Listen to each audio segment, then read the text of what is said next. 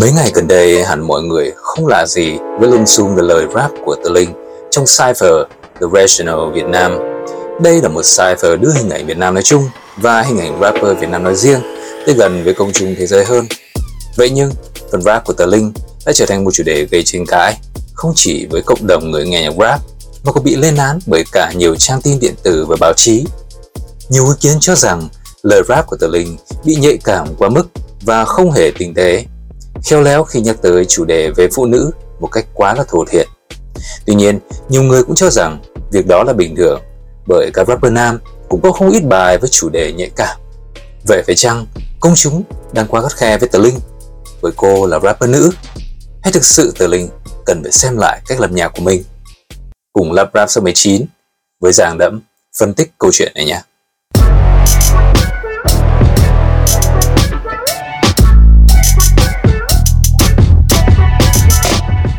Cảm ơn Tiger đã đồng hành cùng chúng tôi.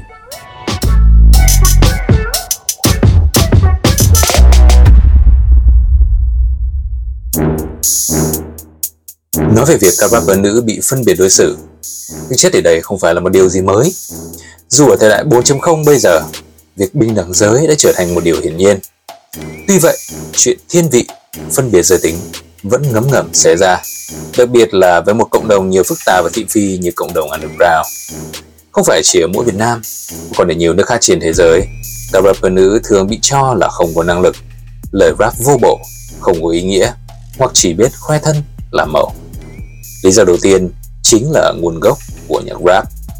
Như từng phân tích ở nhiều số lắp rap trước, thì nhạc rap bắt nguồn từ những cộng đồng nhiều vấn đề phức tạp, băng đảng, bạo lực, súng đạn. Việc xuất phát từ những cộng đồng này khiến các rapper thời kỳ đầu đều là đàn ông. Vậy nên, việc một vài rapper nữ xuất hiện cũng trở thành một điều hiếm gặp. Mà phàm là của hiếm thì thường gây nhiều tranh cãi như nghi vấn về năng lực, khả năng cũng như là mục đích của các rapper nữ. Nói về năng lực, bất kỳ ai có tìm hiểu về rap cũng hiểu rằng rap là một bộ môn nghệ thuật đòi hỏi không chỉ ở kỹ thuật mà còn ở năng khiếu và sức khỏe. Bản thân những bài rap khó cũng yêu cầu kỹ thuật dung từ, những đoạn rap khó, fast flow còn đòi hỏi cột hơi dài, khả năng nhả chịu tốt. Mà về mặt sức khỏe thì chắc chắn là phụ nữ khó có thể đáp ứng được tốt như đàn ông. Đây lại không phải là vấn đề về giới tính, mà là vấn đề về kết cấu sinh học của hai giới khác biệt. Vậy nên, khó có thể tránh được những nghi vấn về thực lực của các rapper nữ. Bên cạnh đó, trong một cộng đồng còn nhiều bất công, nhiều thị phi, thì việc phân biệt giới tính, trọng nam khinh nữ, coi thường phụ nữ là điều khó tránh khỏi. Chính những cái nhìn phiến diện và sự bất công đó phần nào đã khiến cho việc các rapper nữ bị đối xử không công bằng trở nên phổ biến. Quay trở lại với câu chuyện về Linh, có thể thấy phần nào đó công chúng quả thật đang có hơi quá khắt khe với cô nàng rapper trẻ này. Sau khi các chương trình tìm kiếm tài năng nhạc rap lên sóng, Tờ Linh như một ngôi sao mới, nổi bật giữa một loạt các rapper nam và cũng là số rapper nữ thành công cho tới thời điểm hiện tại. The Link là một rapper mà theo đánh giá cá nhân của mình thì rất tiềm năng. Không có nhiều rapper vừa có khả năng rap vừa có khả năng hát. Bởi xuất phát điểm của The Link là hát, nên Daily cũng như cách rap của cô nàng có phần uyển chuyển, rất dễ bắt tai người nghe đặc biệt là tệp người nghe mainstream. The Link cũng có thể nói là một trong những rapper biết cách gây chú ý khi mà luôn thử thách bản thân và liên tục làm mới hình ảnh của mình. The Link cũng không ngại thể hiện bản thân, đưa cá tính của mình vào trong âm nhạc. Tuy nhiên, cái gì nhiều chưa chắc đã tốt. Nói đi thì cũng phải nói lại. Tờ Linh đã có phần hơi quá đà. Nói đi thì cũng phải nói lại. Có lẽ lần này phần thể hiện của Tờ Linh đã có phần hơi quá đà. Mình sẽ đánh giá phần rap của Tờ Linh dựa vào ba yếu tố. Một là khả năng truyền tải, bao gồm daily, flow, độ catchy, vân vân.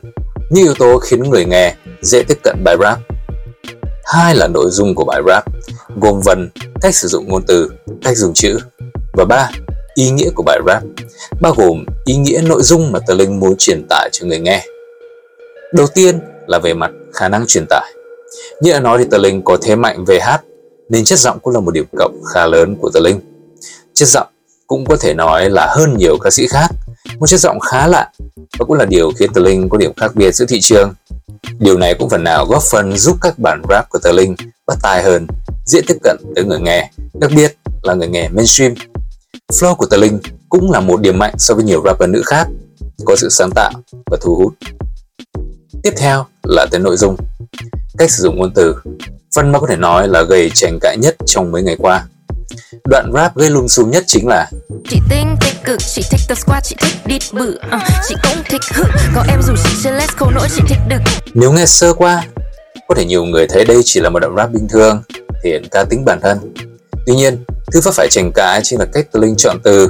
Những cụm từ như là đít bự, hự đều mang hàm ý và gợi tả tới những chuyện quan hệ nhạy cảm hoặc miêu tả những bộ phận nhạy cảm của nữ giới. Vốn dĩ Tờ Linh không phải là người đầu tiên đề cập tới những chủ đề nhạy cảm này. Ví dụ có thể kể đến như Andre Ryan, nam rapper thường có rất nhiều bài nhạc với chủ đề sexy nhạy cảm. Tuy nhiên đến khi Tờ Linh đưa nó vào trong nhạc thì lại trở thành một chủ đề gây xôn xao dư luận. Thế phải chăng đây lại là một sự tiêu chuẩn kép của cộng đồng hay chăng?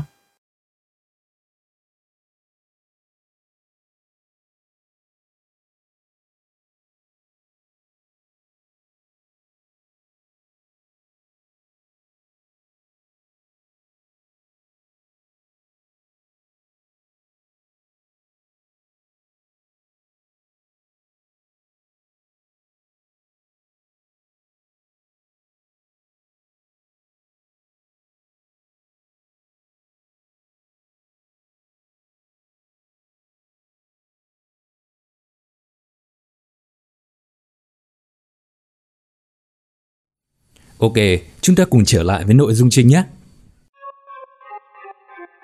Việc bất bình đẳng giới trong nghệ thuật vẫn còn tồn tại và mình tin rằng những phản hồi tiêu cực thái quá từ một số khán giả về đoạn rap của Tờ Linh trong bài mới.